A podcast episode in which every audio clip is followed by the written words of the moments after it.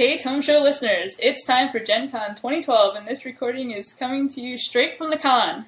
That's right. We present to you here an unedited recording straight from the best four days in gaming. But be aware of what that means. We did not dictate the content. We are not censoring for language. And while our editor Sam will try to make the sound as good as possible, we're in a large room trying to capture as much sound as possible. So it may not be as crisp and clear as you're used to. With that said, we as always have to give credit to the folks who help us pay the bills around here, and that's Continue Magazine. It's a quarterly magazine for all sorts of gamers video, board, card, mini, and of course RPGs. Be sure to swing by continuemag.com, buy a magazine, and tell them thank you for supporting the podcast. Well, without further ado, your Gen Con 2012 recording, whichever one it happens to be this time around. Enjoy! So, um, wow. So remember there was a Where do I dragon. Um, I'm James Wyatt. I'm the creative manager for D&D at Wizards of the Coast. That means that I basically have my fingers in every single pie that story is involved in. Um, the novel editors report to me. I work on adventures and settings for D&D. Um, I work a lot with the with our uh, digital team to coordinate with uh, licensees who are making D&D video games like D&D Online or the forthcoming Neverwinter. Um, so story is my job. And in terms of this panel, that means that I'm the guy who's working with all of our wonderful authors here to uh, coordinate their stories, make sure they fit together and make sense. And that's what we're going to talk about today. But let me let, run down the line here and let everybody introduce themselves to you in case there are some here you don't know. Okay. Uh, I'm Richard Lee Byers. I write uh, fantasy, some horror on the side. I've uh, recent years I've done uh, the Brotherhood of the Griffin, uh, Forgotten Realms books.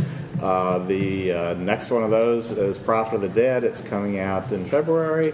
Also have an urban first and a new urban fantasy series coming out in uh, January. That book is called Blind God's Bluff. Hang on a second. Because I'm going to give you this microphone. Okay. I'm going to scoot this one over to Richard. Or that. Oh, we have six people and six microphones, so hopefully this will work. But You can pass it around if you yeah, like. there, yeah. In case somebody wants to pace. Which I might do. Okay. Thanks. I'm Troy Denning. Um I wrote my first Forgotten Realms novel in, I don't know, 1980. It was Waterdeep, whatever, whenever that was published, um, under the name Richard Awlinson. I think it was in the 80s. Uh, I remember a time called the 80s. Um, Oh, yeah. uh, my most recent Forgotten Realms novel was um, Return of the Arch Wizards trilogy. Um I think that was published around 2001 or some, somewhere in there. Uh, been writing Star Wars since and am thrilled to be returning to help with the Sundering, uh, which is going to be a really fun project. Uh, I'm Erin M. Evans. Uh, my most recent Forgotten Realms novel is Brimstone Angels. Um, I also have the sequel, Lesser Evils, is coming out in December. Um, and yeah, I guess I'm the baby of the bunch here. And have a baby. Uh, yeah, and I have a baby. We're working on getting her a gray beard. Can I have a pink one? It matches. I might join you in that, Erin. That'd be awesome. Hi, my name is Ed Greenwood, and I'm a gamer. Hi, Ed. And, and I created the Forgotten Realms, so it's all my fault. that little bit. I'm uh, Paul Kemp. I, you know, write stories, take cold medicine. Fully intend to fall off the edge of the stage by the end of this seminar. Okay, so what we're going to do is I'm going to start off preaching a little sermon, going back to my roots, uh, based on the holy texts of Waterdeep and Evermeet, um, to, to give you a little bit of a story introduction to this topic of what is the Sundering, and then I will turn it over to the people you really want to hear talk, uh, to, to talk about really whatever they want to talk about. But also, I, I mean, jump in. Ask questions. We all said beforehand, we're like, listen, if you're not asking questions, we are totally sure because we messed up. So get up and ask. Or this could be a very short seminar. Yeah, right. I'll shout from now on. Ask questions is all I was saying, please. Are, are all the microphones on? I think mine's on. You just gotta get them a little closer. closer. Okay. Get a little closer. Oh, That's not going to work. Let's see if this cable can move at all. Oh, that's the problem. It's... Richard, can you lift your foot, please? Yes. That actually gives us a little more bridges. All right. All right. Can you guys hear me? Perfect. Sit forward. Are, are we better? Okay. So, 19,000 years ago in the Forgotten Realms, hundreds of elven high mages came together at the gathering place to cast a mighty spell, one that would create a new elven homeland where the elves could live in peace from, and safe from the forces of Lolth and Malar and the other evils that threatened them. Uh, the spell succeeded more or less, creating the Isle of Evermeet, far off to the west, a green and pleasant land where they could live in peace. Uh, but Evermeet was born out of a tragic catastrophe. Such powerful magic was beyond the control of even these powerful high mages, and even as the new land was born, the one land, Faerun, was torn apart into different continents, giving its name to the largest of those continents. So Eliandrith of Orishar was an elven wizard of the time. He was not a high mage. He was, didn't participate in the ritual and therefore didn't die. Um, but he was still attuned to the magical weave. And as the spell, the spell of the high mages spread, it rippled forward and backward through time.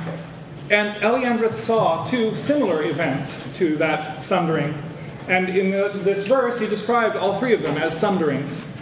Um, his verse is actually why the sundering, the Elven sundering, is called the sundering, and uh, it also pointed to two other events when the world was torn asunder. So the first one of those is known to historians as the Tearfall, and it happened 32,000 years ago when the world was dominated by the creator races and humans were primitive ape-like beings living in caves. The, one of the creator races was an amphibioid race called the Batraki, and they were embroiled in a war against armies of titans. Desperate to save themselves in this losing battle, they cast a mighty spell of their own, and they woke several primordials from their slumber. As primordials started to rise up and uh, rampage across the world again, the gods quickly came to confront their ancient foes, and mighty battle ensued. Uh, earthquakes, fires, and windstorms tore across the world, and as the battle drew to a climax, a primordial called Asgorath, the World Shaper, took an ice moon and basically said, If I can't rule this planet, no one can, and hurled it toward the world. Then the Overgod stepped in. Ao said, No, this world is not going to be destroyed, and he created a twin of it. He gave the gods dominion over Toril, the old world, and gave the primordials dominion over Abeir, the new one there are re- ancient reports from a, a, different creator race, the Sarrukh, that comment on the changing of the stars, but until recently, no one really understood what that meant or gave it much credence. Asgorath's attack did not leave Toril unscathed. Continents were torn apart, and the world was devastated. The four inner seas merged together to form what is now the Sea of Fallen Stars. The dramatic climate change that followed pretty much spelled the extinction of the Batraki and gave rise to the uh, dominance of the dragons. Scholars have long called this event the Tearfall and speculated that a comet or maybe an ice moon uh, fell from the sky and, and, dealt all this damage. But again, it wasn't until the return of Abeir and the spell plague that the true significance of the event became clear. What is less well known is the role played in this event by ancient artifacts called the Tablets of Fate. Ao created these tablets at the separation of the world to stand as a barrier between the two worlds to keep the gods and the primordials separate from each other and maintain a precarious balance between the two. In the immortal words of the novel Waterdeep, on these artifacts, the Overlord said, I have recorded the forces that balance law and chaos. The tablets of fate served as pillars to maintain the separations of the worlds, anchors for the mighty magic that Ao used to sunder the worlds, and a clear delimitation, delimitation of the uh, role of gods and primordials in the universe. So that was the first sundering. 14,000 years later was the sundering of Eliandreth's time, when the Elven High Mages used the spell that was actually similar in concept to the one that Ao used to separate the worlds in the first place. They were trying to tear the, uh, the fabric of reality slightly to create this homeland, but they lacked an artifact that could serve as a focus, the way the Tablets of Fate had, and that's part of the reason the spell ran out of control and dealt the devastation that it did. Hundreds of cities were washed away, thousands of elves lay dead, and the face of Toril was changed forever. That was for you, Ed. Still, the spell was successful. Like Ao's magic, uh, it tore apart the fabric of the world and even the planes, taking a little piece out of Arvandor and plopping it down in the middle of the trackless sea to serve as a bridge between worlds and a, a homeland, a peaceful refuge for the elves. Then came the time of troubles. In 1358, uh, Myrkul and Bane stole the Tablets of Fate from Ao, believing that they could gain some of Ao's power. Ao called the other gods into his presence and said, Give them back. Nobody stepped forward, and so Ao banished them all into mortal form to walk the earth. Um, during this time of troubles, which is also called the Avatar Crisis, magic became unpredictable and the prayers of the faithful went unanswered. Now, eventually, the Tablets of Fate were returned, but by then the damage had been done. Ao destroyed the Tablets of Fate, since the gods had clearly demonstrated that they didn't care anything about the balance they, they were meant to uphold. Again, in the words of Waterdeep, the tablets mean nothing, Ao said to the gods, because the gods had made a mockery of the, their meaning. I kept them to remind you that I created gods to serve the balance, not to twist it to your own ends. But this point was lost on you. You saw the tablets as a set of rules by which to play juvenile games of prestige and pomp. Then, when the rules became inconvenient, you stole them. Since the gods cared nothing for the balance they were supposed to serve, Ao destroyed the tablets and left them to their games. He destroyed the pillars that kept Abeir and Toril apart. If the gods were determined to live in strife and upheaval, they might as well fight the primordials again. So the Sundered Worlds began a slow drift back together. From the perspective of modern histories, looking back at this event, this was the beginning of the era of upheaval. The tablets of fate might not have contained any of the overgod's power, but on them were written the names of all their gods and their portfolios, the aspects of mortal life and the natural world over which each god held sway. When the tablets were no longer in Ao's control, the divine portfolios could shift around more easily, and chaos among the gods was the result. By the conclusion of the Avatar crisis, Faerun's pantheon of gods witnessed the ascension of Cyric, Midnight, who became Mystra, and the Red Knight, the death of Bane, Bhaal, Ibrandul, and Myrkul, and the death and subsequent rebirth of Torm. And once the Tablets of Fate were destroyed, the chaos continued for more than a century. Proving that they had learned nothing from the Avatar crisis, the gods only stepped up their juvenile games of prestige and pomp. I have several things listed up there. It's really just a long litany of what has been going on in the Forgotten Realms. Cyric and Mask conspired to kill Leira, the goddess of illusion. Velsharoon ascended to godhood. Bane returned to life. Lolth cocooned herself in the demon web pits and emerged more powerful than ever, then set about consolidating her control over the drow. The Mulhorandi and Untheric pantheons disappeared from the realms. In a single decade between 1375 and 1385, no less than seven deities were slain, mostly of the drow and dwarven pantheons. And then came the spell plague. Cyric, who was aided and abetted by Shar, murdered Mystra in her own domain. The plane disintegrated at once and uh, destroyed the god Savras and sent uh, Azuth and Velsharoon reeling into the astral plane. Without Mystra to govern the weave, magic burst its bonds and ran wild across the world. And a year later, perhaps hurried by the effect of the spell plague, that collision of worlds became complete. Collision really is, best, is at best a helpful metaphor, because really the worlds intermingled with regions and continents properly belonging to one world appearing instead on the other. So the spell plague began the second act of the era of upheaval, marked by just as much chaos as the first few decades after the time of troubles.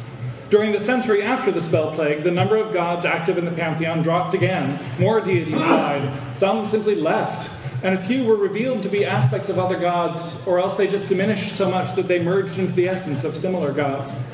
Uh, some deities lost so much power that they became servants to other gods, kind of taking shelter under the wings of greater powers.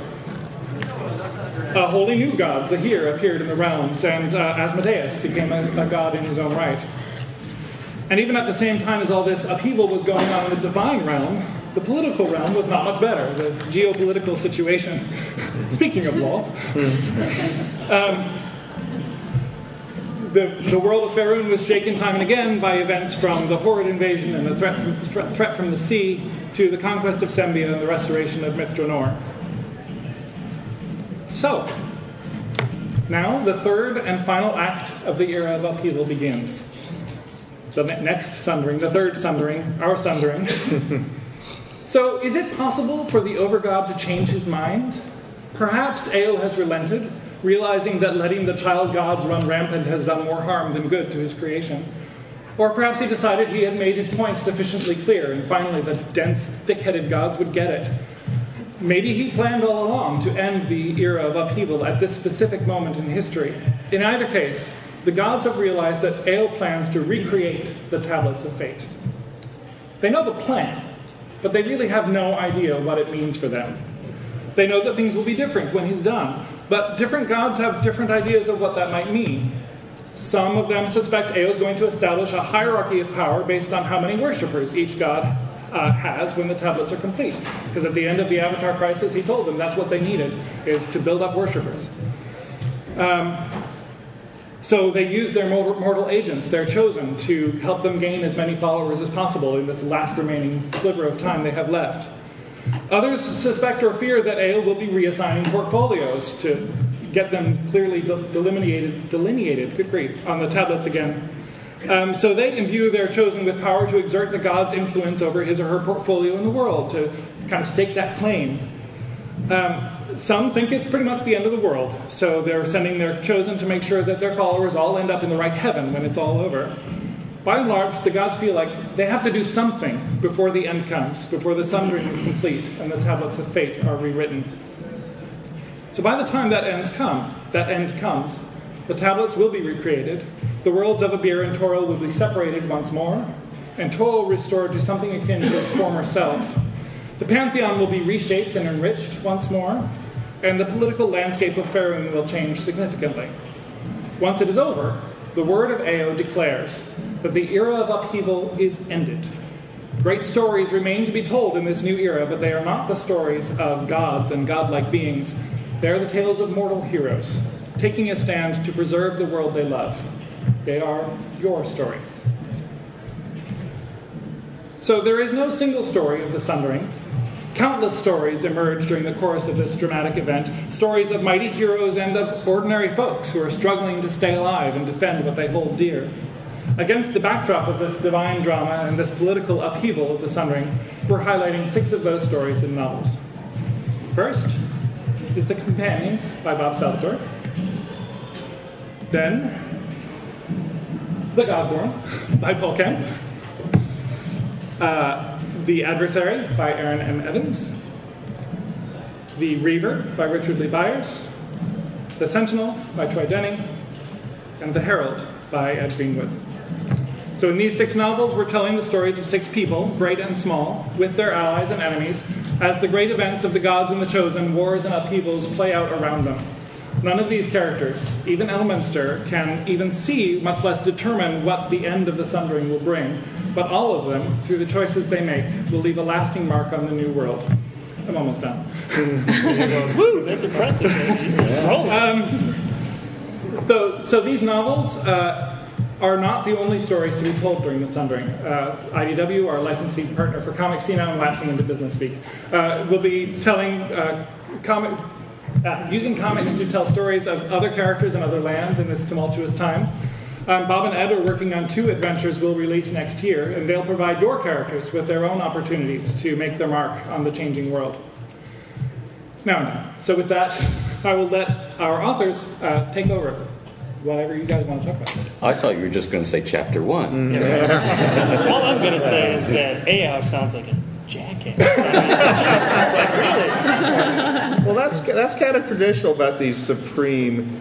I suppose that's so, true. for these supreme power beings. Did you ever read Green Lantern? Oh yeah. You know the Guardians of the Universe, always wrong, always jerks. You know, Gambit. Thor comics, Odin, always wrong, always a jerk. You know, Always Even the though. best parents have their limits of patience.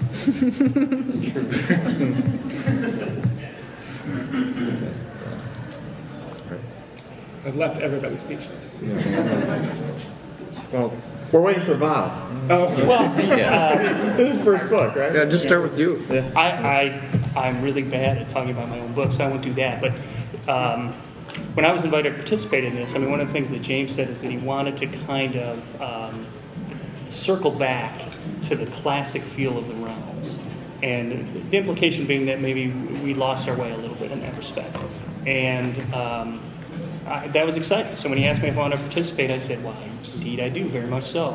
So that has been kind of the theme, sort of the through line for all of our discussions and all of the emails and the story summit and everything else was like, what makes the realms the realms for you? And we've all kind of worked on that thread throughout. And, you know, obviously it's subjective. There are some differences. Like for me, I look back, when I think of the, the, the gray box, do you guys remember that? They'd have like the, and, and here's the news things. You remember these? They'd be like, here's the news for Tars, you know. I, I do remember A merchant out of Sembia in Greenwood finds a you know dark elf body washed up in the River Robin, and there were just all these little threads, and it was rich, and it had this sense of wonder and this sense of adventure, and and I'm talking again, and nobody can hear a damn thing I'm saying. and mysteries on just it really had a kind of magic that's difficult to articulate, but that was present in both the lore and the novels. And maybe, maybe, maybe things got a little bit away from that, but but I, I mean, I feel really good that they're going back in the right direction now. I really feel that. Me? No, no, Erin. No, Erin. Oh, Erin, what? No, no, no, no, no. Somebody else. I'm, No, I'm no, still you're- feeling my way Talk up. about your characters. Yeah, you're the next book, so, so say something. We can talk about the characters, right? A little Yeah, I mean, as much as you want to. Yeah. Uh, we, we introduced your That characters feels last night. very like. Oh yeah, as much as you want to. Sure. We'll grade you on your performance. I was, you know, I can tell the part that we were talking about at the Candlekeep Summit last night. Um, you know, originally, you know, they said we want you to think about a human character. Um, and I had started Brimstone Angels, and I was working on the sequel, Lesser Evils, and I had sort of invested in this storyline that I was really excited about. Um, so I tried to come up with a, a book, a good book um, of a human character, um, but it was really hard because, you know, I, I kind of had something pretty cool, I thought, going. Um, and what was even harder is that when I looked at all the you know, the sort of dramatic things that we were going to be doing with the, the gods and the countries. Like, wow, you know, what I was going to do fit in really well. Um, and when I came to James, and he, I said, you know, I can come up with another book, but I'm going to be really sad that I can't do my story because you feel like people don't want to hear about tieflings. He said, you know, we want characters that people can relate to, and people that, you know, humans look like humans, um, and elves, you know, kind of human, and they, people like those. And he said, you know, but you look at your most popular character, and it's Drizzt, and you're going to tell me that Drow aren't really friggin' weird? and really a little unrelatable, but but it's because it's a good character and it's a, a you know it's a story you want to read about. Um, and you know he thought about that and he came back and he said, okay, give me another outline. Tell me what you're going to do. Um, so now I, I have the uh, the weird character, the other weird character, I guess, because she's up there next Drizzt. Um, but so I, I really feel good about how she fits in and how it takes you know what happened in fourth edition I think the thing about the realms is that we've got all that continuity, and and something happens and it affects other things. Um, so that stuff still happened. We have to blend it back in um, and make it feel like the whole beautiful, deep history of the realms is all you know seamless again. Um, so I'm really excited about it. Erin was in kind of an awkward position. We had the story summit at Wizards last November. Um, He and called actually- and he goes, "It's November 15th. Is that okay?" I said, "That's my due date." Yeah.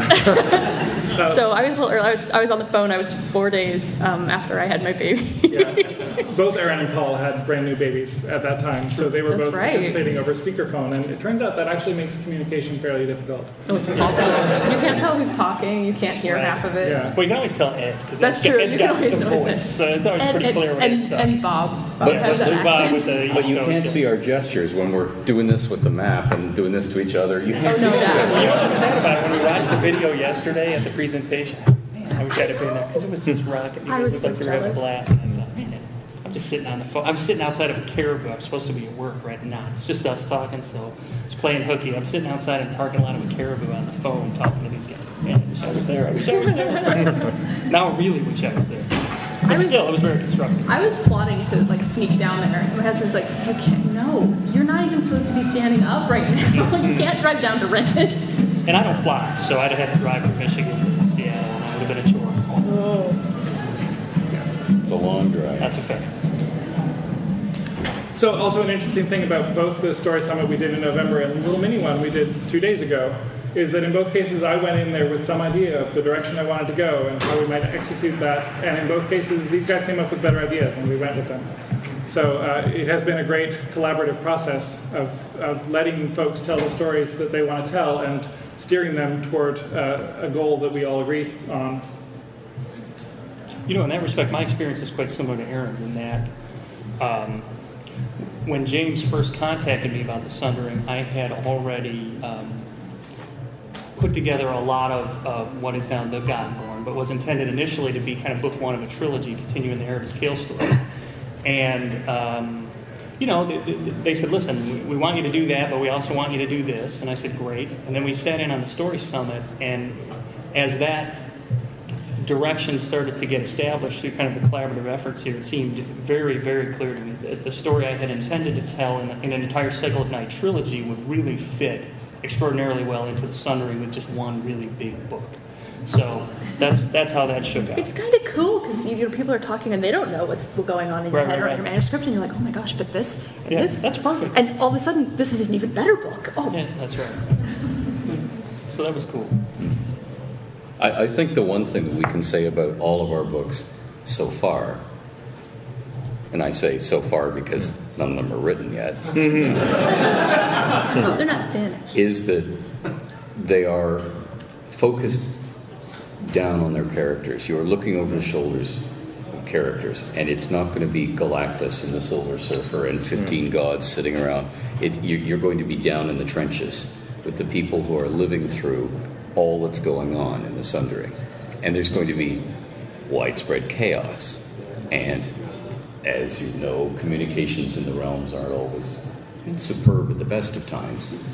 Um, so it's going to be right down over the shoulders of the characters, as opposed to AO looks down and gives you the introduction. Right. Yeah. So that's why I gave the sermon outside of the novels. yeah, I mean that's very much what my book is going to be for sure. I, I it's uh, when you were talking when I heard you speaking yesterday, and you talked about you know realms fiction and by extension all fiction being about moral choices, and I thought.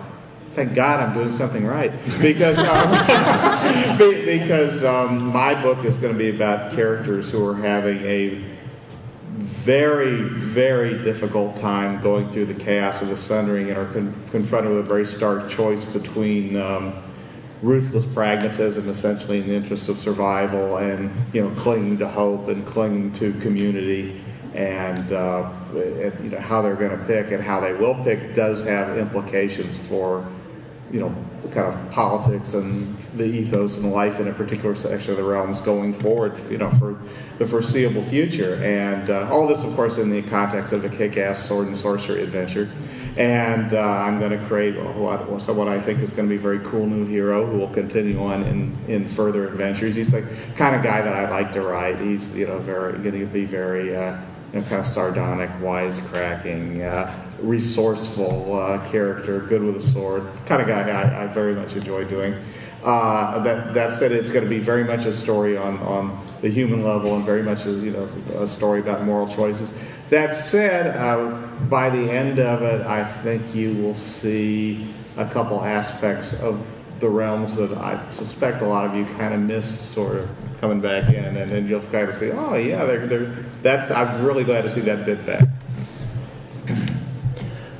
Well, this started for me when I got a call that said, "Hey, we're doing something interesting. We'd like to have you come out and talk to us." And uh, I said, "Sure, I'll come out and talk." And I came out for the, the three day story conference, and we started talking about what what they wanted to do with the Forgotten Realms, and and um, in terms of returning it to the the heart of high fantasy, which is what I've always loved about about the realms. And by the time we we got through with it, I was we were developing our story ideas, and, and I walked out of that with a with an outline that I was just chomping at the teeth to do. so, you know, chomping at the bit to do. It was just a really cool process. Um, and so the Sentinel is is going to be uh, the book number five in the series. It uh, will feature obviously a, a paladin, embittered paladin, and lots and lots of forbidden love. So it's uh, it's going to be fun. Lots of forbidden love. I, I You won't be able to swing a cat those without hitting some forbidden love. Yeah. Oh, yes, I should talk about my book. 'cause Yeah. It's the last one. Yeah. And of course, as the last book, um, it's more up in the air than all of the others. because if there's anything that still needs to be said or done or shown, by the time we get to book six, well, there's only one last chance to do it, so in it goes. But but it's starting as a story, picking up on Elminster,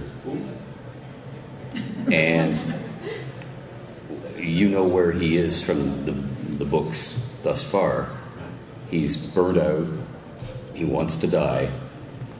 He doesn't feel he can die without making sure that the weave is guarded or the realms will not be torn asunder by misuse of magic. So he has to have successors, and he's trying to train them. And of course, whenever he selects and trains a successor, that paints a target on them for everybody in the realms. And Storm is his sort of at his side for all this and feeling the same way. And what we're basically doing is telling the story of how this is going to affect them, all of this chaos and the sundering. So you're, we're again, like I said earlier, we're all starting down at the character level. What happens? Well, I can't tell you that for three good reasons. One, because It's a secret. yeah. and and one because hey, we want you to buy the book, so what?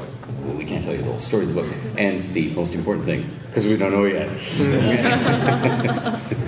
We have very thorough outlines.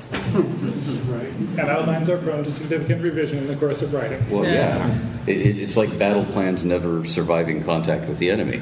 Uh, You have this nice outline, and the editor approves it, and everybody's smiling, and then you write the book, and it's nothing like the outline. Every book I've done, I ended up adding a character that I didn't know I needed. And, and having batted cleanup a couple of times myself, oh boy, are you in for it, Ed? That's okay. It's magic.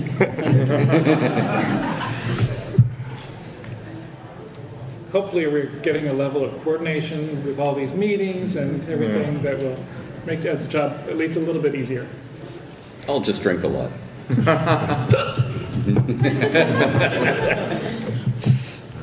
no, it'll be it'll be no problem. By the by the time that rolls around, we will have been running on the rails for so long that no matter how many cows they put in front of us, we'll just keep going.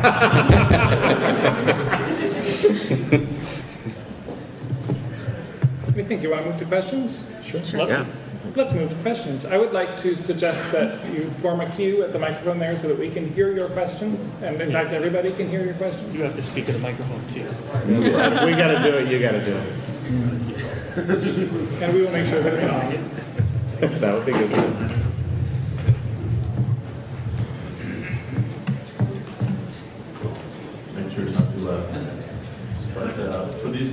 They be available as like a hardbound books or paperback? Because I know the more recent books are just all e-books if they're available. These will all have an initial hardcover release.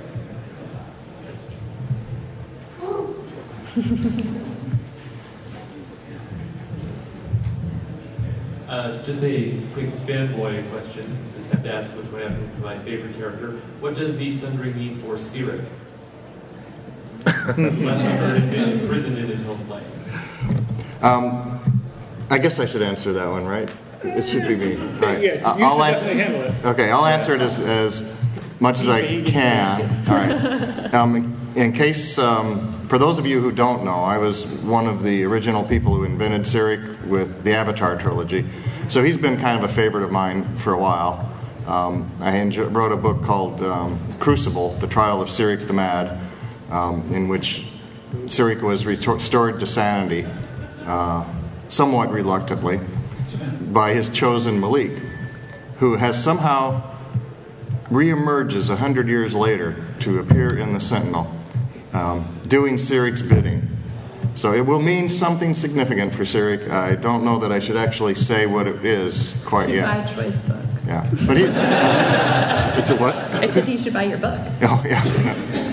But but Cyric will be in it. Um, There not really as a days, character, but and then there but are he's- bad days. Yeah, he's in it. He's uh, he's a definite force in it. Let me let me put it that way. Yeah.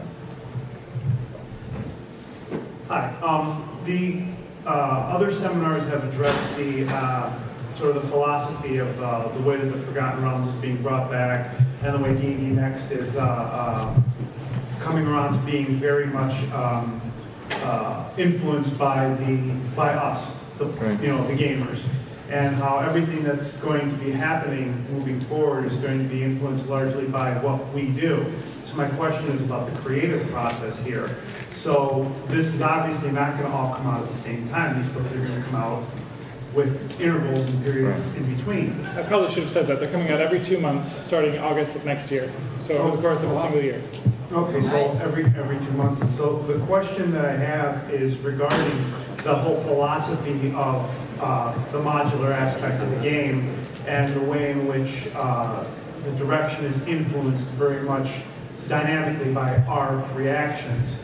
Uh, your creative process as writers, my question is, is your, are your manuscripts going to be designed in a way to respond to our reactions to those earlier books? Obviously, Bob's got, he's got to launch it, but as the books go on, are, are, are you as, as authors, are you going to be approaching it from the standpoint, well, let's see what people think of this and to maybe sort of move it in directions that um, are in line with the philosophy of our responses?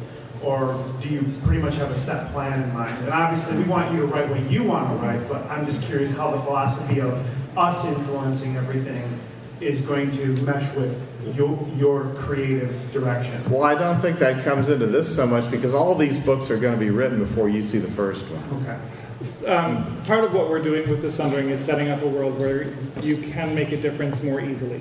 Uh, we are setting up the stage for your characters to come on as significant actors again. Um, there may be, well, so we're publishing two adventures during the course of the Sundering that can, as I said before, your characters will have a chance to make some mark on the world during the course of the Sundering. That won't necessarily be reflected in the, the smaller local stories that these guys are telling in, in their novels, but it may well be reflected in uh, future products detailing those areas. Yeah. Sure, and I wouldn't want to, I don't think any of us would want to do anything that would affect the direction of the books. It's more just uh, as as the authors just responding to our input. You know, we're all looking forward to it. Yeah, yeah. I think it, I think you could say that it, your responses will kind of dictate the or or guide the direction of the world itself, and as the then the, the direction of the world itself is going to guide whatever follows from the sundering. Yeah, you see If- your if that makes sense. See your input in the books that come after. Yeah. Um, the other thing I wanted to say that I think I heard buried in your question is that um, as with D&D as a whole, D&D Next, we are trying to take as an inclusive uh, perspective as possible so that whatever you like about any version of the realms, you can find in some form in the, the post-Sundering realms. Thank you. I just had a question and a quick comment. Uh, first, a quick comment that uh, Greenwood, I know, was uh, memorable for Elminster and Salvatore, Drizzt. You, Mr. White, I'm always going to remember for the Lego Death Star that took, what, like three days to build? That's pretty hilarious, okay. My lasting contribution to Dungeons and Dragons. And I was wondering if you're going to get more uh, fan uh, based feedback uh, before doing any major changes, because I was really disappointed with the death of the Listerine. Um, I think that ties back to the, the inclusive approach I was just talking about. Uh, everything in the realms is loved by somebody. And obviously, we can't have a big Forgotten Realms that exists in all times and places simultaneously. Although, I'm happy to say, if you want to play a Forgotten Realms campaign using 5th edition rules in the 2nd edition era, I've got no problem with that, and it will be easy for you to do. Um, there are creative decisions that we are going to make that sometimes we won't be able to ask uh, for input on. That's kind of the nature of the beast. But uh, in general, we are trying to be better about consulting with the experts, uh, many of whom are in this room and not at this table, uh, and paying attention to the, the mood of things um, on the internets.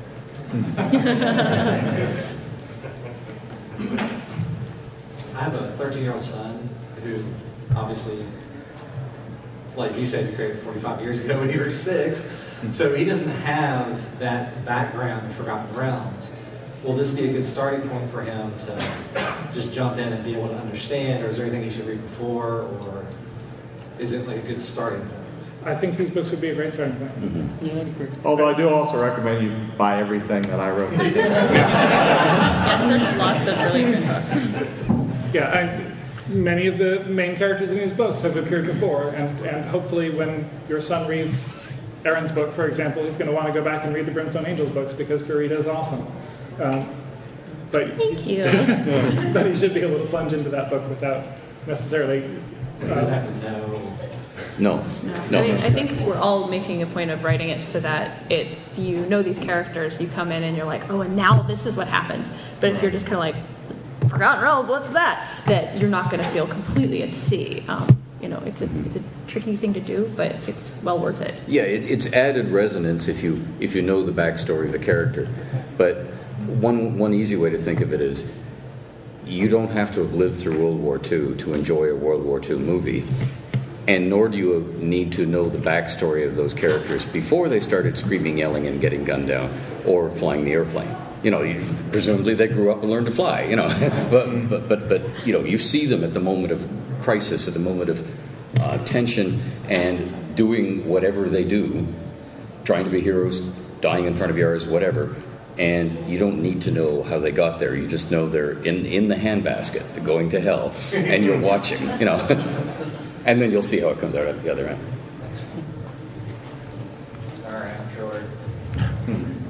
Have two questions. Is that available? Am I allowed to? There's nobody behind you, so go Okay, ahead. I'll be back in line. You can ask ten. Let's go. You just ask one and then turn around. Uh, first question, and I could be wrong on this. To the extent of my knowledge, Ao has never manifested on the material plane in any of the novels. Is that a possibility with this, with him having a more firm hand?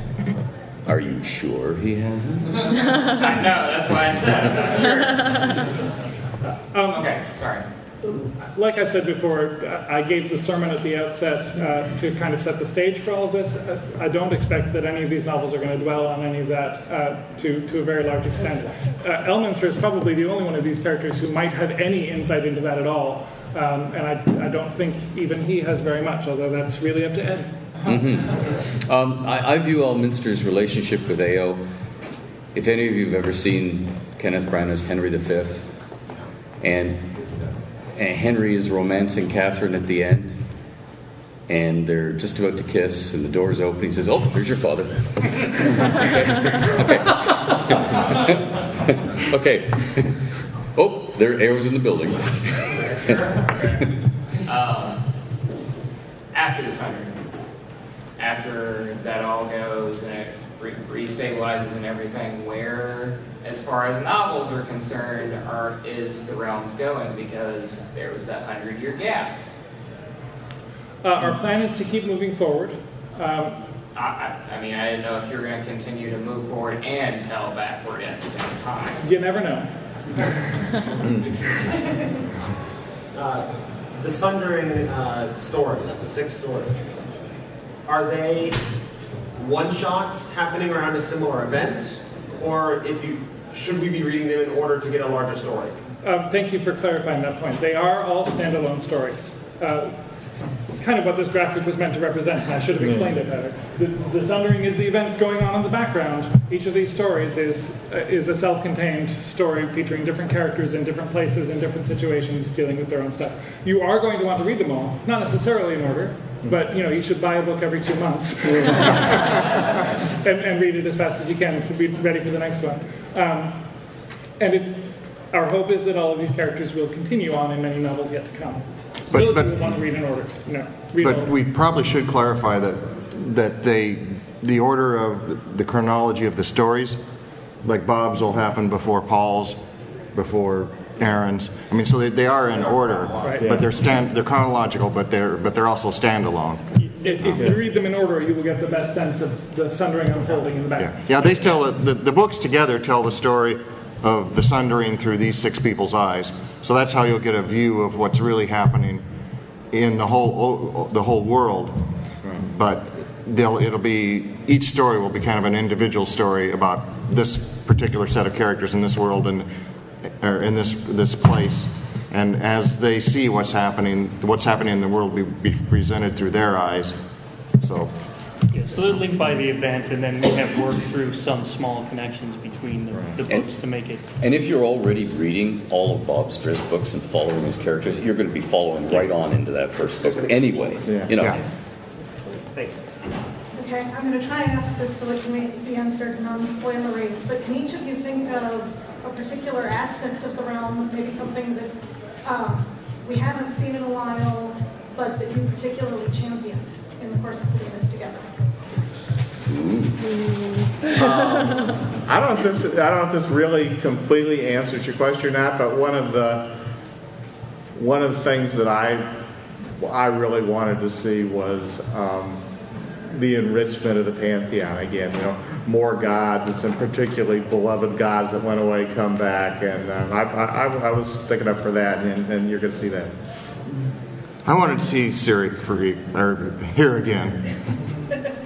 Almost slipped to a spoiler there. oh, I'm trying to think of something not split. Um, I'll just I'll just say Harper's. Yeah, that's a good good. That's a good one. Magic. I guess I wanted to complete. Say this without any spoilers, but I wanted to bring for, full circle the story of, of Cale and Mask and how that ultimately plays out. So that'll happen in Godborn. I'm going to pass. In the past, we've had the opportunity um, through a lot of the short story anthologies to see some of the smaller stories that go on around some of these bigger events. And I'm wondering if there are any plans for short fiction to accompany the Sunday. That's right, I never got a chance to actually answer that question last night.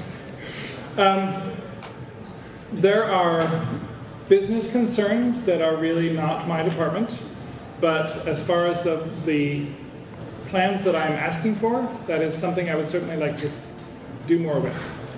If you all gotten back like 15 or 20 copies of each novel, I think you'll make an anthology pretty likely. exactly. Bookends. Insulation and whatever you want to do. Decorate your walls, they're gorgeous covers. You need to get Richard on your marketing team. That's right. I'm a fountain of ideas. None of them good, but. Uh, Um, I wanted to start with, that, with uh, just um, saying that I'm very pleased by what, I, what I've heard tonight. Um, in particular, the direction that you're saying how you know the realms will go from these large series of realm-shattering events into uh, you know, a series of smaller stories following the Sundering event. Um, but uh, one request that I would like to make, uh, just something to keep in the back of your mind. Um, uh, personally, I am a fan of the complete world of Toril, including continents beyond Faerun. And um, in particular, I know Troy Denning has written a, a couple novels that are set on the periphery of Faerun and even in Departure, and uh, those are some of my all-time favorite novels. Um, so I guess my question is, is, is, um, is there any thoughts, or, I mean, I know this might be long-term, but is, is there any uh, consideration for uh, expanding beyond Faerun into some of the other lesser-known uh, regions?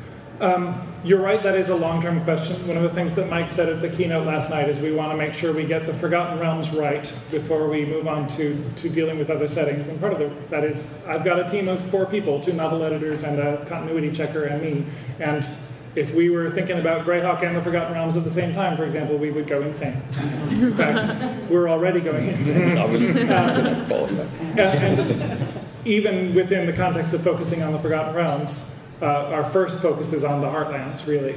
Um, we are looking beyond that, we're talking beyond that, we're not planning to do anything beyond that right away. Um, So I was just going to say that, uh, you know, I really enjoyed the history bit that you like, Eric and I actually went round and round and round about a lot of that. Um, but no, I'm also really looking forward to stories. And uh, people were talking before about, you know, somebody new to the realms, and uh, I can still remember when I got the map of the realms before the, even the gray box had come out. It was like tucked in that Dragon Mhm. magazine. And I spent a whole afternoon poring over it, trying to figure it out, um, and just you know how much magic there was. And you know, here we are, don't years later, 25 years later, and um, you know my daughter now is 10, and wanting to introduce her to that same sense of magic. Um, you know, creating. I mean, I think that there's a lot of people who are fans of the realms who are now introducing the second generation, and having the opportunity with books like this to do that and to recreate the feel um, really sounds like a wonderful opportunity. So it's more of a uh, comment than a question, but maybe what I would say is uh, if it's possible to put maps at the beginning of the books, they often add to that sense of wonder. Uh, and I don't know if that's on the plan list or not, but something to make people go, what is that? What is that? What's that over there? You're here, more good maps. I think I'm going to give away a little spoiler. We, uh, we actually had a project going in, in going on in the office a while ago where we took the maps from the original gray box, scanned them, and had an artist uh, turn them all into vector images so that we can use them at any scale. And that is our plan, to use those maps as the basis for everything we do.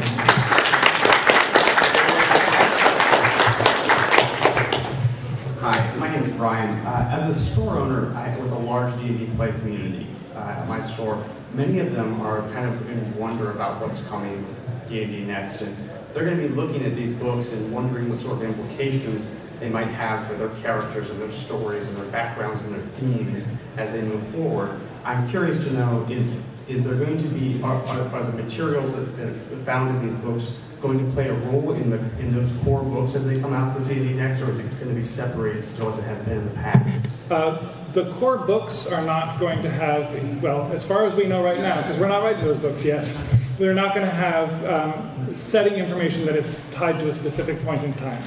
Um, you will see in the encounter seasons at the end of next year, as we're releasing those adventures, uh, the, the encounters and the adventures will be tied together so that uh, characters in, in in-store play, players in in-store play will have a chance to, to um, experience the Sundering in those ways. As far as what happens in, well, whenever we launch D&D Next is very hard to say. But uh, it's probably fair to say that characters will have a chance to experience the realms in whatever state it's in at that point. Sure.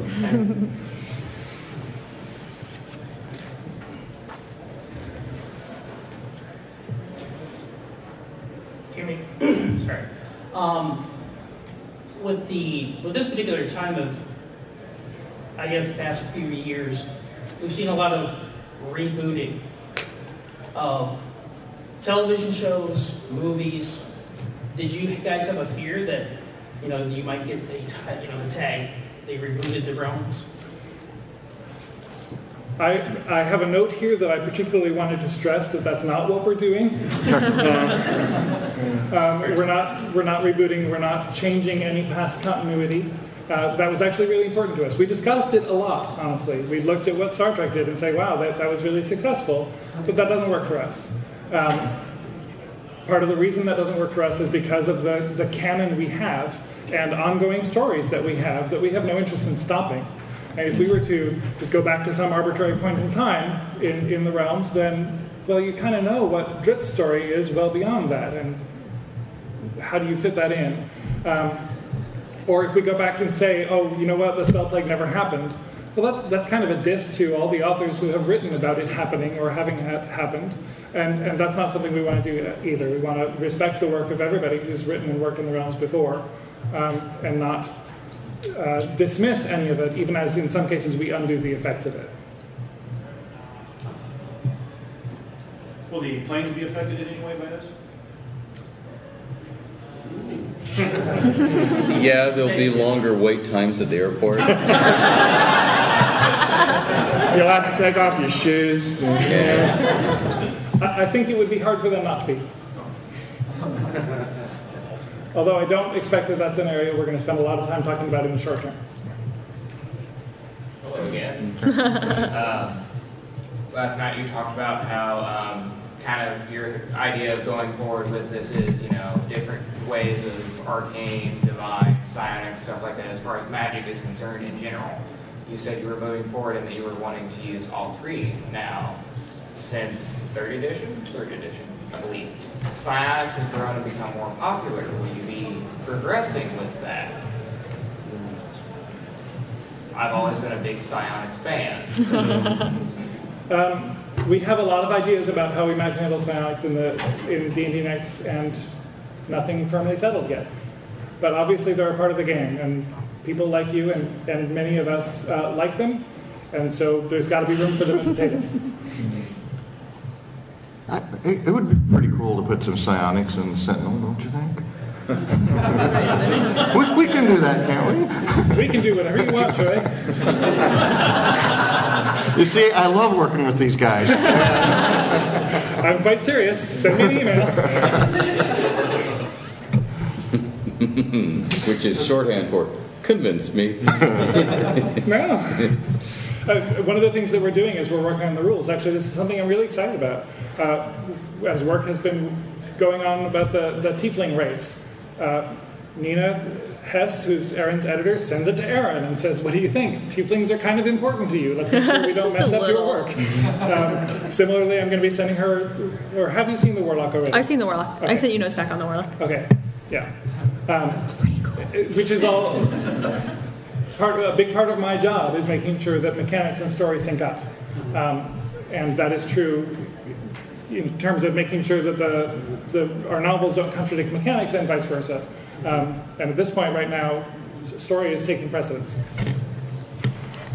Cyric, Cyric wants psionics. I think that'd work. Yeah. Cyric wants Can I ask- psionics. Okay? Everyone hear me? Yeah. Yeah. Cool. um, I, I did an interview with uh, Salvatore uh, not too long ago, and he mentioned the fact that he found writing in certain editions was easier from a novel point of view. Oh, yeah. Specifically, he found 4E very constraining. He wrote uh, one of what he, calls a perfectly designed 4E combat, and he felt like he was shackled.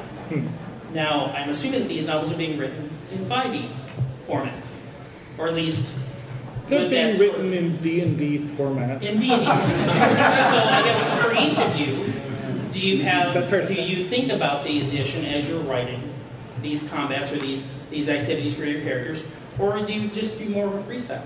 So this is. Um, I guess since I'm on the left, I- um, I've gotten in trouble for this before, but I, I really think of the rule set. This is awful, cover years, but I really think of it more as kind of guideline than, than shackles. And um, I, that said, I, I had some, unlike Bob, I never wrote a novel set in fourth edition, but I sort of was working on one at the time, and it, it was a little bit of a different process because there are some fundamentals that you have to work into the story, notwithstanding that I say they're guidelines. I mean, if you have Vancian magic or something like that, it has to be there. If you have these kinds of um, daily encounter and, and at will kinds of things, those are um, those can be troublesome to work into fiction in a way that makes it compelling. Mhm. So I can see where, where Bob might have said that. I, like I said, I kind of caught a break in that respect. But so, you know, I mean, for me, I just, candidly, I try to ignore them as much as I can. I mean, I insist on the stuff that's mandatory so nobody goes, oh my God, Kemp doesn't know what he's doing. But then I really try to finesse it as much as I can so that it just flows. I mean, the last thing that you want, obviously, is for people to go, oh, well, look, he made his, you know, pickpocket roll or something. Or, you know what I mean? Or, wow, he just used you know, whirlwind of steel or something like that. I mean, you know, you want the reader caught up in the moment, and instead of thinking about a feat or a power or something along those lines, they're just going, "Shit, that was awesome." Yeah, to, to echo what Paul said, the only time that I've, in my realms fiction, that I have been doing game specific was when I briefly, and we're talking before second edition had officially came, come out, but the, the realms was being published. I had a book department editor on a temporary basis. No, nothing to do with me. The personnel I was going to say, you since had that person killed. Yes, who wanted everything to match table gameplay, which meant, and, and th- th- there is a, a, an element of benefit in this, or if you take this philosophy, because um, as this person said, you know, for people who uh, uh, hate reading and don't read, but they're gamers, they can they will now know the incantation for a fireball, and you'll have described in detail how it was cast, the verbal somatic material components. Same thing with lightning bolt. Just make sure you put in magic missile and all the cool spells. Make sure they all happen. The problem with doing that, and it's great fun. I did it, and I and I and I wrote it all, all into the novel, and they all got chopped out. all the all the four the four line rhyming couplets, you know. I wandered back in South Costa Rica, the mystic words I now do speak, where I wish to play my game, let and dear burst into flame. You know, there's farewell. Um, and, and, you know, the manuscript was now four times as long as it needed to be.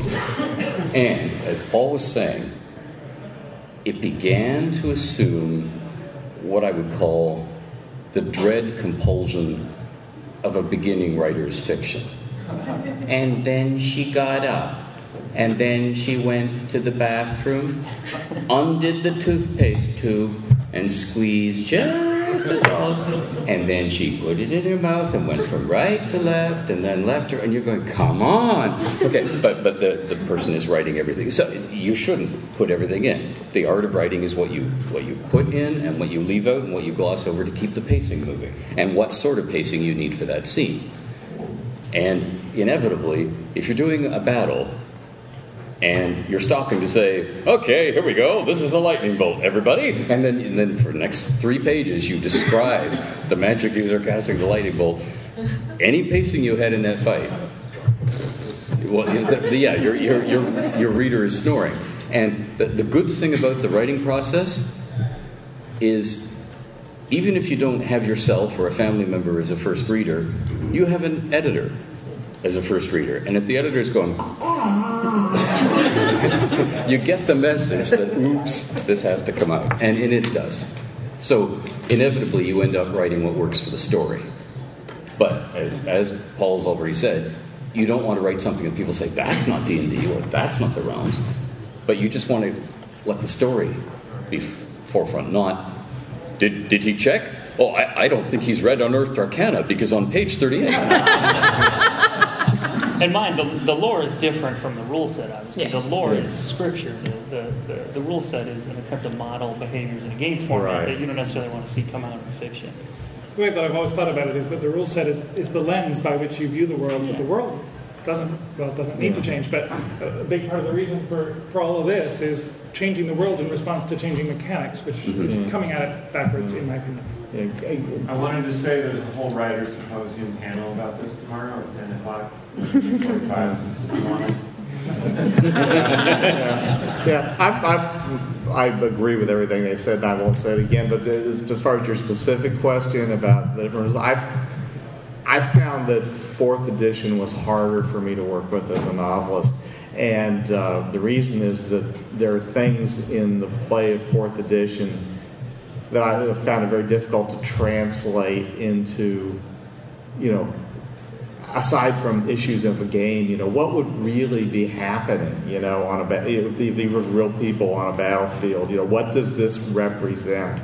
And for me, the, the most obvious thing I kept bumping up against time and time again was healing. In, uh, in previous editions, I understood, you know, okay, the cleric can draw the power, positive energy down, which is the, uh, you know, which is the essence of life, it's in vitality itself, and he, you know, shoves it into the wounded guy, and it accelerates the healing process. And in a moment, in better moments, his wound is healed. You know, that's the, that was how I conceptualized it, and it made perfect sense in times. Then I got further this is like, well, there's healing surges, and this warlock or this warlord who's 30 feet away from you, you know, can help you have one in the midst of battle. And I was like, I don't understand what that, I don't what I don't understand what that would correspond to in, in, in story context. So there are a lot of parts of fourth edition that I guess now it can be told. Now that we're moving into D and D next, that I, I essentially treated with kind of a benign neglect. You know, if you read one of my fourth edition books and you said, you know, the way he described that sounds like a lot of like he was still writing in third edition. Well, you know. Just to add one voice on the other side, I wrote a trilogy, an Eberron trilogy that spanned the changing editions, which involved absolutely no change to the world at all. And the change of editions for me actually cut me loose from worrying about the mechanics in a strange sort of way. Hmm. Because I, I had my characters all statted up in third edition form, and I never bothered to do that in fourth edition. I just hmm. wrote what they could do and, and treated it more as as if it were my own fantasy property rather than a, a D&D thing, I guess. while being true to the world. Again, Fourth edition didn't bother me at all. I only wrote in fourth edition, so I'm not good. But I, I, I have to say, I did write in um, a character. I managed to write a character taking a healing surge, and I felt very, I'm very proud of the way I managed to make it fit into the story without being like, and he took a healing surge. Um, I felt very smug about that. I still don't know. Um, are, are there any plans to take other characters um, besides the six, you know, these six novels, um, tell the stories of what's happening to them throughout the course of the Sundering as well? I'd love, I'd love to hear more about what, what happens to Shadow Bandit, for example. Um, in terms of immediate plans, no. In terms of long-term plans, we don't. Well, we have some of those, but not not a full plan yet. Yeah, basically the same question. Sorry. You'll get basically the same answer. or maybe not. kind of going, okay, characters that you, sit, you six are writing about during the Sundering. Um, after that novel that you publish is done, once the Sundering is over, will further adventures occur with those characters, perhaps later? That is our plan. Hope the plan. And then, um, like, you're doing a whole bunch of thing about gods. I can think of at least two authors right now. Bruce Cordell's doing something with Cyric, and Helm's dead. But Well, Shadowbane is still, yeah. So, I mean, I was just wondering, is that going to affect how they write as far as later on in their continuity? Yes. Dead gods are much quieter. Not always. Not always. It's like when they say so and so live from the stage, but think you wouldn't want to see him dead on the stage. Can I make a comment? Not so much a question, it's more of a comment, like you were saying about describing spells, casting spells in a novel. I think part of the problem with that, especially in the realms, is that suppose uh, Paul describes casting bolt one way, and then Ed describes in a different novel, a different way, and Mhm. Troy does it completely, and everybody goes, that's not the way you cast lightning bolts. It's Mhm. another book, you did it this way. Well- It took longer. So I think pulling away from the rules a little bit helps Yeah. the immersion factor, because if everyone describes something different, and you can't expect all these gentlemen to keep track of every little thing that ever happened, then that's when you start to get that break. I can't now. So vagueness, you know, works in the realm. Yeah. Yeah, um, that's well, that's true. And you could also you could also make the point that hey, maybe there's more than one thing you say that'll Yes. give you a lightning bolt. Yeah. Mm-hmm. Oh, yeah. And in fact, that was built into the game from the beginning because there was all this crafting your own spells, and there were obviously spells that were improvements, somebody else's improvement or rejiggering of somebody else's spell. So obviously, you had different ways of doing it. But yeah, that was raised back then, and the database was one of those accordion files with an A, B, C, whatever, and they would photocopy the thing like a press clipping and drop it in. So you looked up the spell, you know, L for lightning bolt. No, nothing in here. We're clear. Oh, oh, oh, there's a lightning bolt. Oh, it's been two different ways. Um, okay, here are the two different ways you have to reconcile. Um, I don't disagree with anything that anybody said, but it is part of my team's job to make sure that a lightning bolt is a lightning bolt is a lightning bolt, whether you're playing D&D online or reading a novel or uh, sitting down at the tabletop to play a game. Um, not necessarily in the words you say or the gestures you perform, but that it's recognizable as, oh yeah, that's somebody casting a lightning bolt. So I just wanted to make a comment that in the past, um, you know, I mean, clearly authors have tried to work the game formats of the era. Um, but also, the, I think the game design also benefits a lot from the authors being creative. And, and I, to me, it's not that the books need to fit within the strictures of the game. I mean, it's an interactive process. So you know, I look forward to the, the creativity coming out of this. Me too. Oh, you broke it. Okay, we're over. We're done. Uh, in regards to the, the creative process, um, one of the elements that you talked about early on was how you had thought that the realms had sort of lost something, and the idea behind Sundering is to kind of get it back. So things have been added to the realm since the time when it was what you liked, to the time when it's now something that you wish was more like what you liked. So I guess my question here is, as you're, as you're reviewing what the realms are and what you want to take it to, is there anything in the games or anything in the lore that you looked at as something that if you brought it back to a place where you were happier with it, something was going to have to get cut that you saw as an obvious problem that maybe like a percentage of your audience might not be pleased with, you know, reverting it. I mean, because I know you're not you're not dialing back the clock, but you're bringing it back in a certain sense, which means you, you're taking it back to something that it used to be.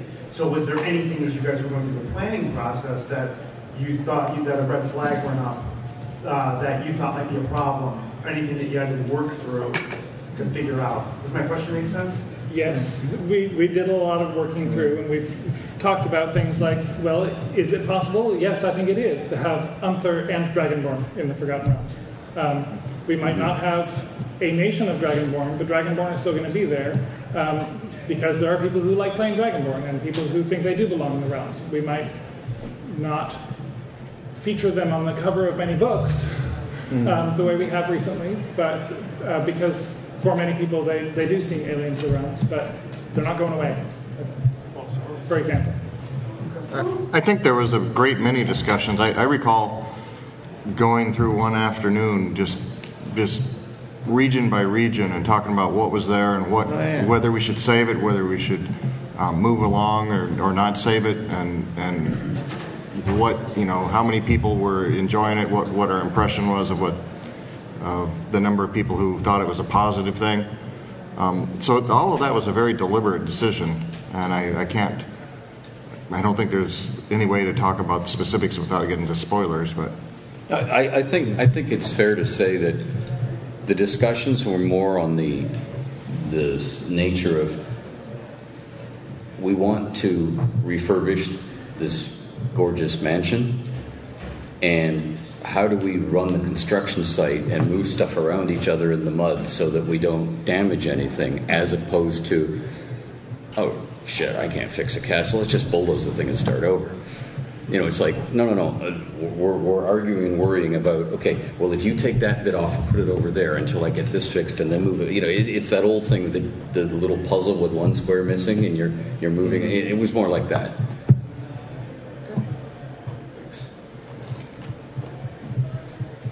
So I've played a bit of uh, Living Forgotten Realms campaign, and uh, I'm wondering how much, but I haven't really read much of the books, so I'm wondering how much influence goes on between the Living Forgotten Realms campaign and the books.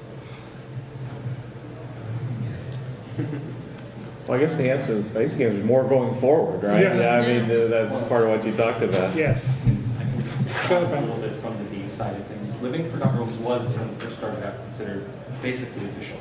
Um, so the, the lore that was being presented in some of those early LFR modules was supposed to be incorporated into the things that we were doing through DDI and sort of the official support for the, for the game and for the world. Uh, since early season two, those adventures are no longer considered official for the world. So while we, those of us that uh, deal with the lore side of things might pull something that we find is interesting, worthwhile to include in the official realms, um, we don't go and say this adventure happened, so that's the history, that's the official history of Shadowrun. We don't, we don't process things that way. Thanks, Brian.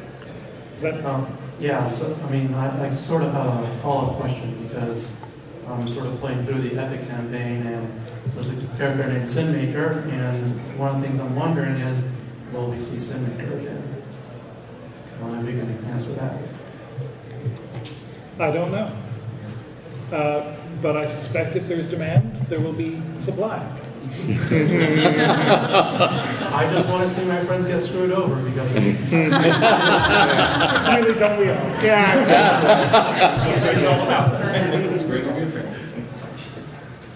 All right, I want to make a comment, but then I have a question. And the comment is actually that one of the things that I've enjoyed about the books that I have read in the realms is that you don't see the mechanics. You don't see, if you're not playing the game, which I'm not currently playing the game, so I'm not up on new rules. And, you know, I remember Magic Missiles from when it was AD&D, okay? So, you know, I don't know this. But now when I'm reading, I don't think, well, you know, they did this and they did that. And it's like, it's just happened. It's a story, and it's just happening, and that's the way it should be when you read a book. I mean, the, the novel and the short stories that come around for all these things, that's how they should be, and I really like that about those books, and I think, you know, that's one of the things that you do really well with the Realms books. Now, my question is, as, as you look around this room, you can see that people of my gender are in the minority. And as I look at that board, I can see that people of my gender are in the minority. And what I want to ask is, if, if you, those of you who are writing male characters primarily as your main characters, in, have you worked on your supporting characters and how prominent a role are people of my gender going to play in these stories? Well, somebody's got to do the dishes. Yeah.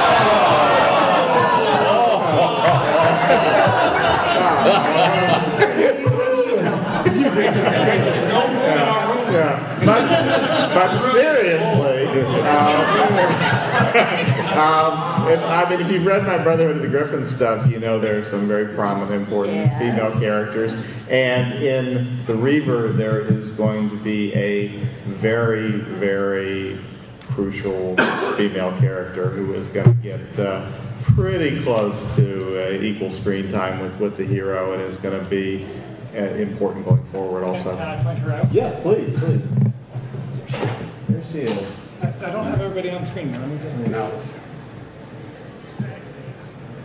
Yeah, there she is, looking over the shoulder of Troy's character. That's fairly low res from over but she looks bald and tattooed.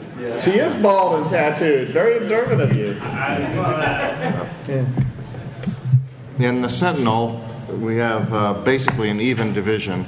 We have uh, two male characters, Kleef and Malik, and then there'll be two female characters who are more or less um, their exact opposites. Uh, not what I want to say opposites. They're they're complements. You know, Kleef's um, opposite, and then Malik's opposite, who are who are female characters. And I would say of I pretty much envision them all as being equal, about equal in weight in terms of uh, viewpoints and and how they're going to be driving the story. I mean, the the story is is really driven. Um, the Sentinel will really be driven by a female character's desire to fulfill her goal. So. I obviously I have the, the female character up in the main characters, um, but I also point out when I when I write, I like to make sure that I have a good balance, um, especially because when you look at the source books and things. Um, you know, for example, I know in Waterdeep there are several female watch captains, right? If there are female watch captains, then there are female watchmen, right? And and that those watch women, I guess, um, should be running around in the periphery.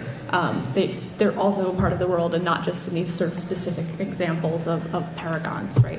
So um, making sure that, you know, when you, you have a, um, a tavern keeper, does the tavern keeper need to be a man? Could be a woman. You know, you run into a watchman, is a man or a woman? Um, and, and making sure that you keep in mind that in the realms there's all these different opportunities for people and, and different places that they can find a role um, and excel and, and making sure that there's a balance there. I that's really important to me. So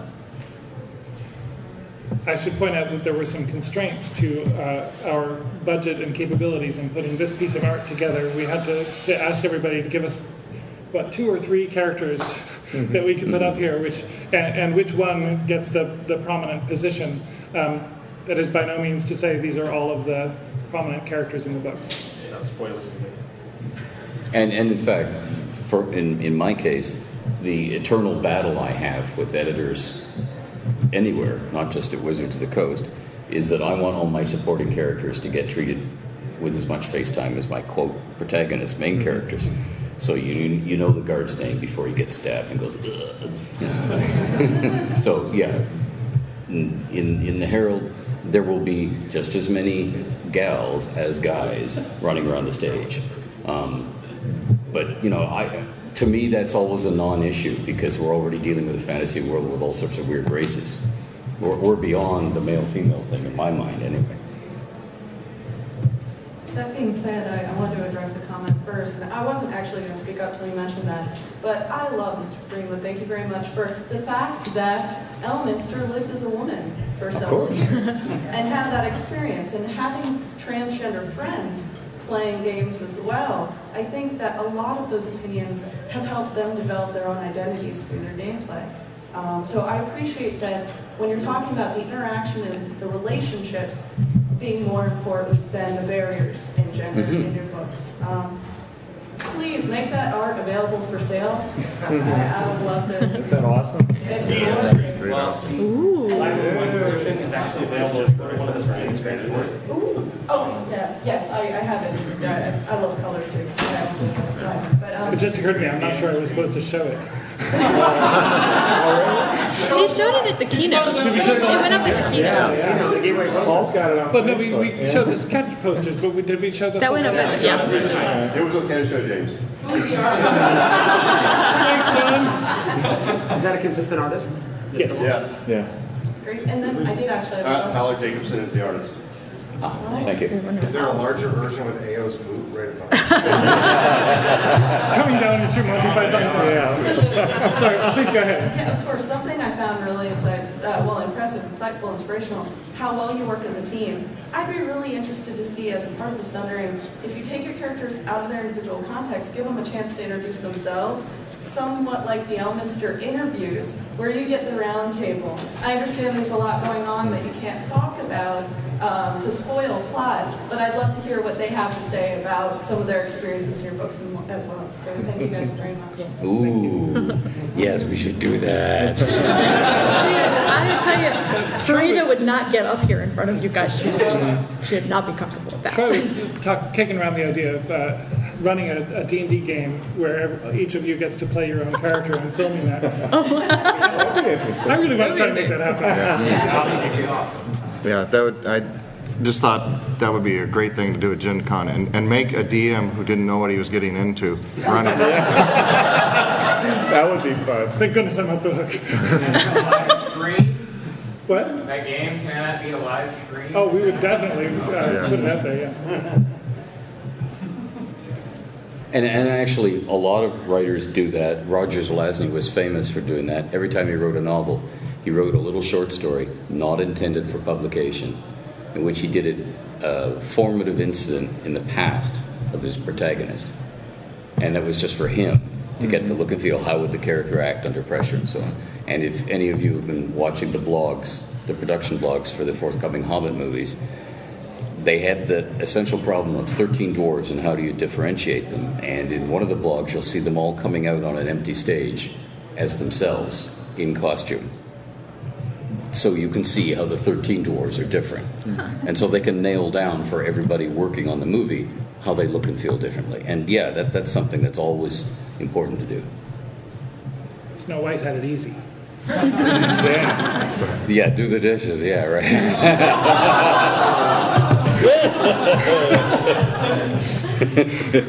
Stick well. Only seven dwarves is what I meant. Uh, yeah, and I carefully didn't go where I was going to go with that. Thank you, Ed. There's a movie about that. So is there anything else that you're not sure you're supposed to show us, or maybe Why, I announced that Drizzt is actually a transformer. I thought that. Well, that meets the. Uh...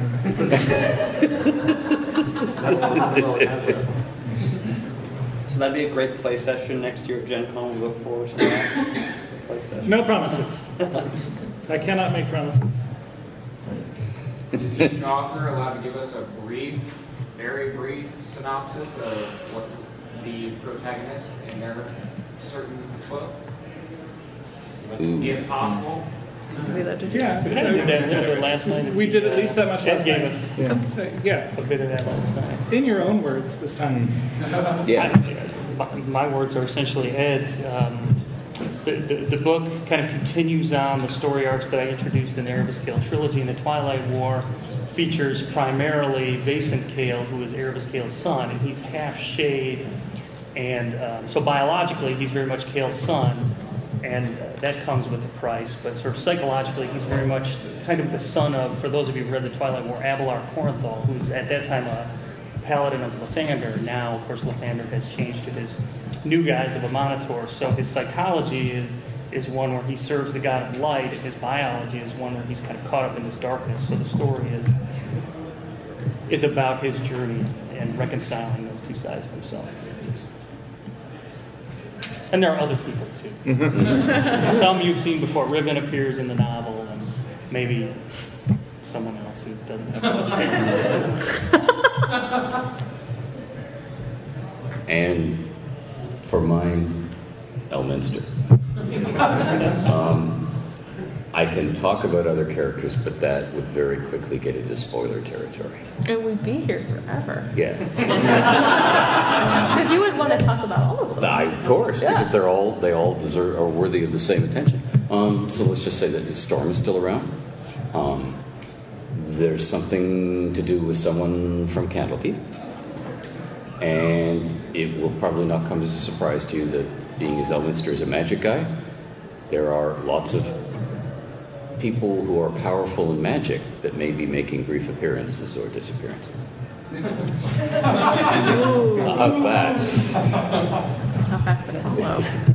Um, Farideh is a, the character from my Brimstone Angels books. She's a tiefling warlock um, who's sort of accidentally fallen into an infernal pact. Um, and, yeah. I forgot I signed it. How did I get in this handbasket? Those two unpleasant moments on the altar with the blood, I don't remember those at all. You'd be surprised how easy it is, especially when you know the person offering is uh, kind of a fox.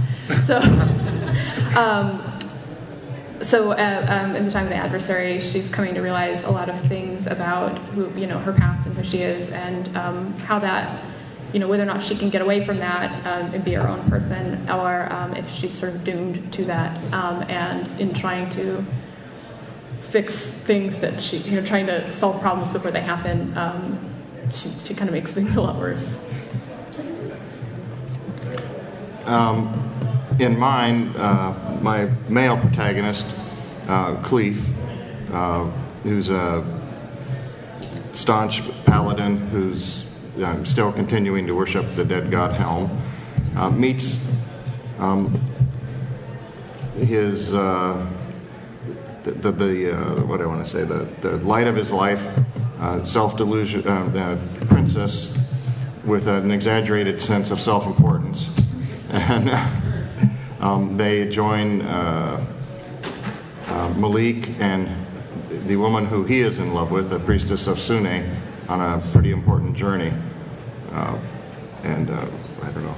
Hilarity and forbidden love ensues. Uh, my character is a guy who started out life as a uh, honorable uh, naval officer and uh, uh, basically uh, did some things that he knew were against the rules, but that he thought were going to be harmless, and they turned out to be very far from harmless. He wound up, uh, tragedy ensued, he wound up disgraced. He is now living the life of a uh, amoral, uh, ruthless pirate, uh, having abandoned all thought of honor or morality and expecting to uh, live out his days as that same amoral, ruthless pirate. And uh, life is going to take him down an unexpected path.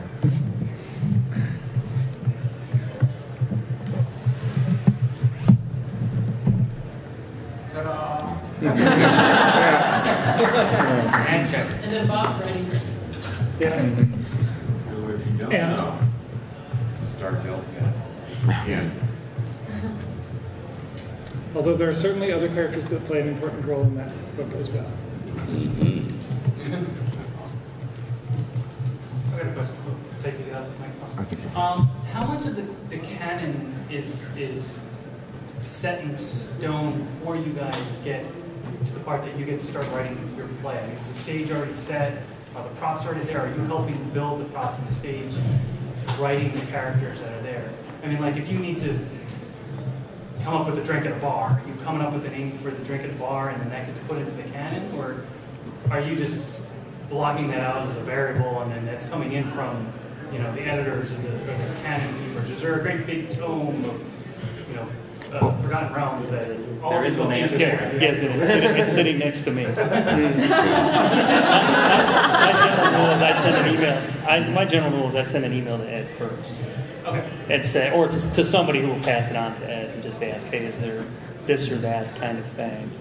with respect to ships in the MC or the kind of you know coinage used in Sembia and so on and so forth. And and uh, that way, you know, we get a consistent look and feel across all the novels, and you're building on the lore instead of sort of replacing things that then need to get juggled. But very often, at least in my experience, there are, you know, obviously the realms is just an, an enormous tapestry, and despite all of the detail, you know, just as if we were trying to sort of, uh, when we try to write encyclopedias of all the details of our world, there are just huge amounts of information that aren't there.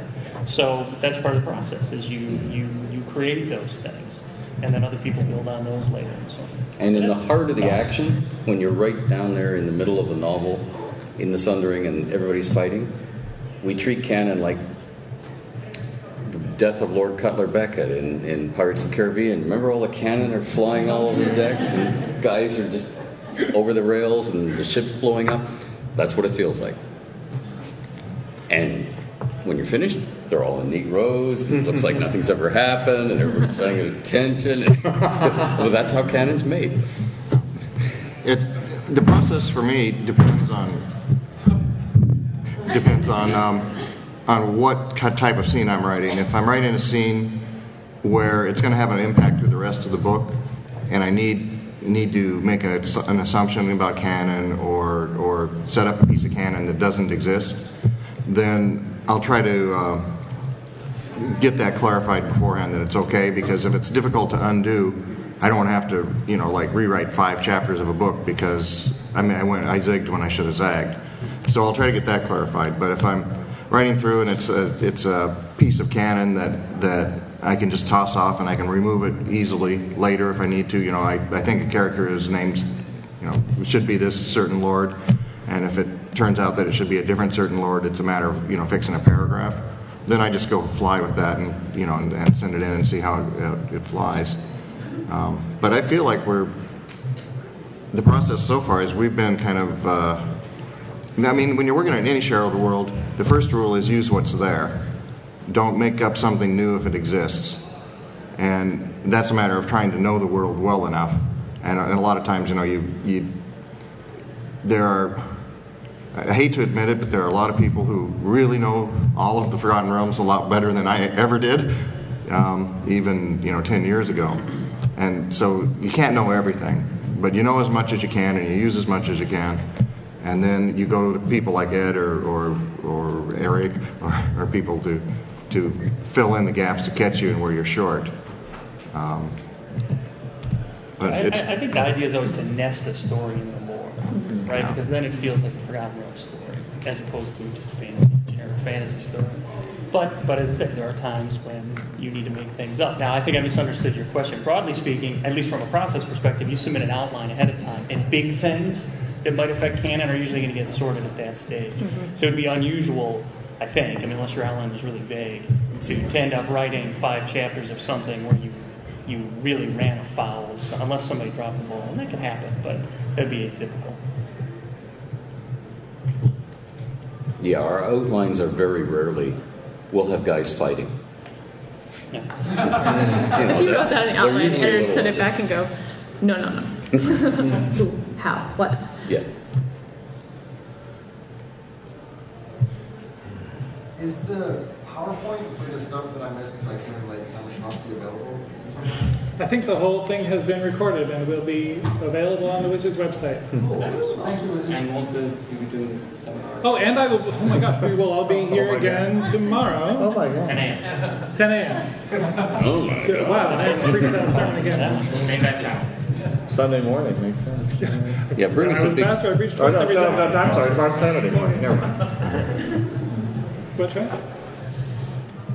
I didn't say anything. Oh, never mind. What's it, somebody else? Ken, uh, Ed was muttering about coffee. Yeah, if it's 10 in the morning, bring a big vat of coffee for us to roll around. Yeah. For everyone. Oh, that's a different sort of seminar. All right, and on that note, I think we are going to let you go. Thank you all for coming. and-